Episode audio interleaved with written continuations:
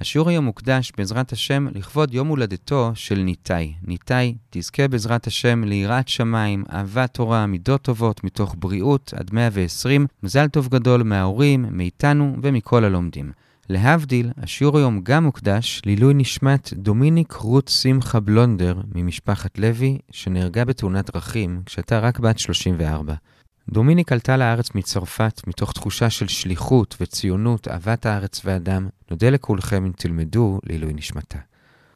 שלום לכולם, אנחנו לומדים את דף מ"א במסכת סוטה באתר סיני.org.il. אנחנו מתחילים במשנה בעמוד א' ונסיים בסוף הפרק במ"ב עמוד א', השיעור היום יהיה 10 דקות.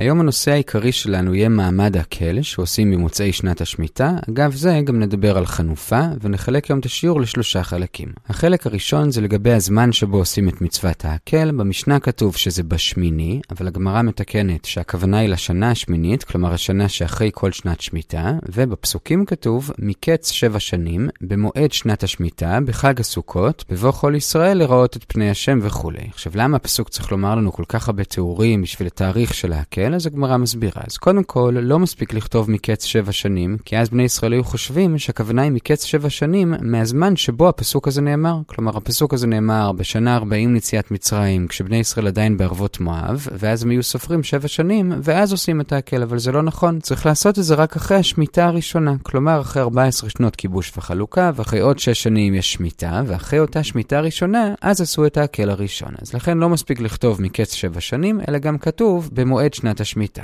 שלב הבא, למה כתוב במועד? למה לא מספיק לכתוב מקץ שבע שנים שנת השמיטה? מסבירה הגמרא, כי אז היינו חושבים שעושים את זה בסוף שנת השמיטה ולא בתחילת השנה הבאה. לכן כתוב במועד, לומר לנו שעושים את זה בחג, וממילא זה אומר שזה לא בסוף שנת השמיטה, כי שם אין חג, אלא בחג שבא אחרי זה, ועכשיו באיזה חג? הרי זה יכול להיות גם בראש השנה של השנה השמינית, לכן כתוב גם את המשך הפסוק בחג הסוכות, בשביל לומר שזה בסוכות ולא בראש השנה ויום כיפור. עכשיו, עכשיו שהגענו לזה, עוד פעם נחזור אחורה אחורה למה כתוב במועד, הרי אנחנו כבר יודעים שזה בחג הסוכות ולא בסוף השנה השביעית, מסביר התוספות ללמד אותנו שזה בכל המועד ולא ביום טוב ראשון של סוכות. ועכשיו לסיום, למה כתוב אחרי זה בבוא כל ישראל? זה בשביל ללמד אותנו שזה בתחילת החג ולא בסופו, כי הרי כל ישראל באים לרגל בתחילת החג ולא רק בסופו. עד כאן לגבי הפסוק, ראינו למה צריך כל חלק מהפסוק בשביל הזמן של מצוות ההקל, ועד כאן החלק הראשון של השיעור. החלק השני מתחיל בשורה הראשונה בעמוד ב', וזה לגבי התוכן של טקס ההקל, וזה שהמלך קורא בתורה לפני כל העם, ולגבי זה נראה חמישה סעיפים. הסעיף הראשון, כשמוציאים את ספר התורה ומביאים למלך, לא מביאים לו ישירות, אלא השמש מביא לגבאי, והגבאי לסגן הכהן הגדול, והוא לכהן הגדול, והוא מעביר למלך. ומסביר אביי שזה לא כי אנחנו רוצים בטקס הזה לכבד גם את כל אותם אנשים, אלא אדרבה, אנחנו מעבירים דרכם בשביל להגדיל את כבוד המלך. זה סעיף ראשון. סעיף שני, מה המלך קורא?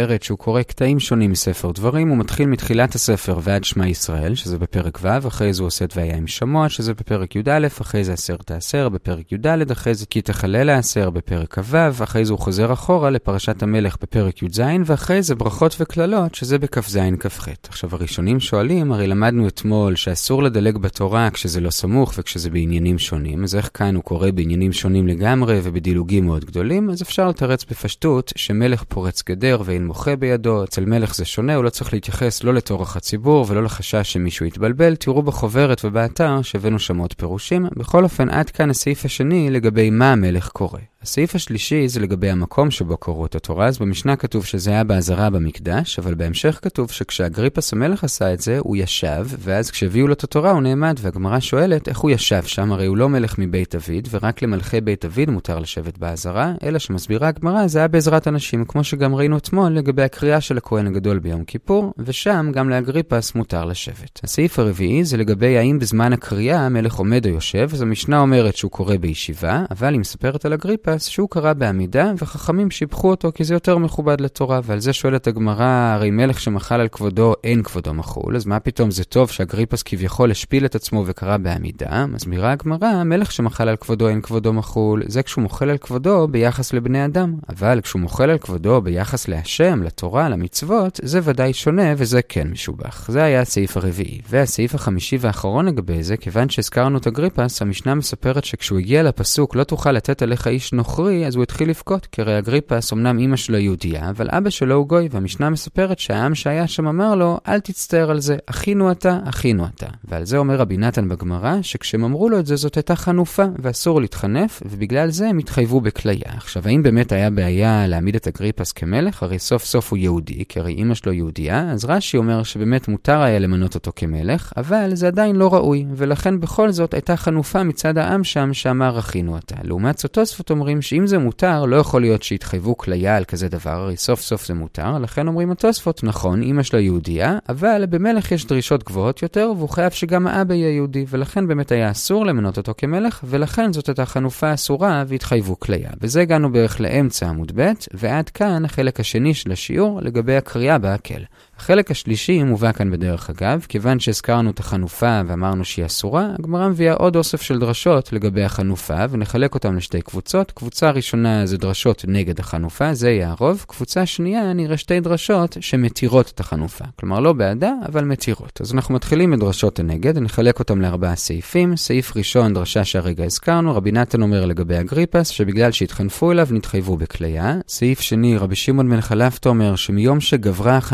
נתעוותו הדינים, כי גם הדיינים עצמם מחניפים לבעלי הדין, והתקלקלו המעשים, כי אף אחד לא מוחה באף אחד שעושה משהו רע, כי כולם מחניפים לכולם, וממילא כולם כבר נעשו חוטאים, ואף אחד לא יכול לומר שמעשיו טובים ממישהו אחר. זה הסעיף השני. עכשיו, בשביל הסעיף השלישי, נדלג לרגע על עשר שורות, עד בערך הרבע התחתון של עמוד ב', לדברי רבי אלעזר. רבי אלעזר מדבר על כל אדם שיש בו חנופה, ועל כל עדה שיש בה חנופה. לגבי כל אדם שיש בה חנופה, רבי אלעזר אומר ארבעה דברים. דבר אחד הוא אומר, הוא מביא אף לעולם, כמו שכתוב באיוב איוב וחנפי לב ישימו אף. דבר שני, אפילו עוברים במעי אימן מקללים אותו, כמו שכתוב, אומר לרשע צדיק אתה, כלומר מי שמתחנף לרשע ואומר לו שהוא צדיק, אז יקבוהו עמים, יזעמוהו לאומים, והוא דורש שלאומים הכוונה היא עוברים, כמו שכתוב, ולאום ילאום יאמץ, לגבי הבנים של רבקה. דבר שלישי, מי שיש בו חנופה אז הוא נופל לגיהנום, כמו שכתוב, הויה אומרים לרע טוב ולטוב רע, ובהמשך, לכן כאכול קש לשון אש, כלומר הוא יהיה בגיהנום, באש, ודבר רביעי, שמי שמתחנף למישהו אחר, בסוף נופל לידו, כמו שמסופר על ירמיהו, שכשחנניה, נביא השקר, אמר אחרי גלות יחוניה, אל תדאגו, הכלים יחזרו לכאן תוך שנתיים, אז במקום שירמיהו יאמר לו בצורה ברורה שהוא משקר, הוא אמר לו, הלוואי לו יהי כדבריך. עכשיו, זה לא ממש התחנפות, אבל היה צריך לומר בצורה ברורה שהוא משקר, אז זה קצת התחנפות, ולא עוברים כמה ימים, וכשירמיהו מנסה לצאת מירושלים, אז יראייה, הנכד של אותו חנניה נביא השקר, תופס אותו וגורם שישימו אותו בכלא, כי הוא מאשים אותו שהוא מנסה להתחבר אל הכסדים, אז אנחנו רואים שמי שמתחנף נופל בידו, ואם לא בידו, אז ביד בנו או בן בנו. אז אלה ארבעת הדברים שאמר רבי אלעזר לגבי אדם שיש בו חנופה. אחרי זה הוא אומר עוד שני דברים לגבי עדה שיש בה חנופה, ואת שני הדברים הוא לומד מאותו פסוק באיוב. כתוב שם כי עדת חנף גלמוד. כלומר, עדה שהיא מתחנפת, היא נעשית גלמודה. מה זה גלמודה? אז הוא אומר שני דברים. דבר אחד, היא מאוסה כמו נידה, כי הנידה מכונה גלמודה, ודבר שני, סופה לגלות, כי כתוב לגבי מי שהיא גלמודה, ואני שכולה וגלמודה, גולה וסורה. אז מי שהיא גלמודה, בסוף היא גם גולה. עד כאן הסעיף השלישי, דברי רבי אלעזר לגבי אדם שיש בו חנופה ועדה שיש בה חנופה. הסעיף הרביעי והאחרון לגבי זה, זה שאומר רבי ירמיה בר אבא, יש ארבע כיתות, כלומר קבוצות של אנשים שלא מקבלים פני שכינה, וזה כת ליצים, כת חניפים, שזה הנושא שלנו, כת שקרים וכת מספרי לשון הרע. המקור לכת חנפים גם כן זה מאיוב, זה מהפסוק, כי לא לפניו חנף יבוא. עד כאן ארבע הסעיפים על הדברים הרעים ביחס לחנופה, בזה הגענו לסוף הפרק, ועכשיו נחזור חזרה לקטע שעליו דילגנו, קצת מתחת לאמצע מ"א עמוד ב' למשך עשר שורות, ושם הגמרא מביאה שתי דרשות שמותר להחניף לרשעים בעולם הזה. עכשיו הראשונים מגבילים את זה, הכוונה היא לא להחניף למעשים הרעים שלהם, אלא רק לדברים הטובים, וגם זה רק כשהשעה משחקת להם. בכל אופן זה מותר. מה המקור לזה? אז מקור אחד זה של רבי יהודה בר מערבה, הוא לומד את זה מהפסוק בישעיהו ל"ב, שבעתיד לבוא לא ייקרא עוד לנבל נדיב, כלומר אז בעתיד לבוא יפסיקו לקרוא לנבלים נדיבים, כלומר אז תיפסק החנופה, משמע שעד אז, כלומר בעולם הזה, עדיין מותר להחניף. זה מקור אחד. מקור השני זה של ריש לקיש, ממה שיעקב אומר לעשו, כי על כן ראיתי פניך, כראות פני אלוהים ותרצני. משמע שהוא משבח את עשו, אומר שזה דומה כמו לראות פני אלוהים, כלומר מלאכים, כלומר מותר להתחנף. גם כאן אגב מגבילים את זה, יכול להיות שזה רק כמו אצל יעקב בשעת סכנה, בכל אופן זה המקור השני. אבל רבי לוי חולק על המקור השני, והוא אומר, הסיבה שיעקב דיבר ככה לעשו, זה לא היה בשביל להתחנף אליו, אלא דווקא בשביל להפחיד אותו. זה כמו מה שהיום נקרא name drop. Trapping. כלומר, אתה מזכיר שמות תוך כדי שיחה כאילו בדרך אגב, ואז השומע מבין שאתה מכיר את אותם שמות. כך גם יעקב מזכיר את אותם פני אלוהים, ואז עשיו מבין מזה שיעקב מכיר איך מלאכים נראים, והוא יכול גם להשתמש בהם ושהם יעזרו לו, וזה מפחיד את עשיו, והמטרה כאן לא הייתה חנופה, אלא רק להפחיד. אז אלה שתי הדרשות בעד, ודחינו את הדרשה השנייה לפי רבי לוי, ועד כאן החלק השלישי של השיעור לגבי חנופה. בזה כאמור סיימנו את פרק אלו נאמרין, נעצור כאן, נחזור על מה שראינו.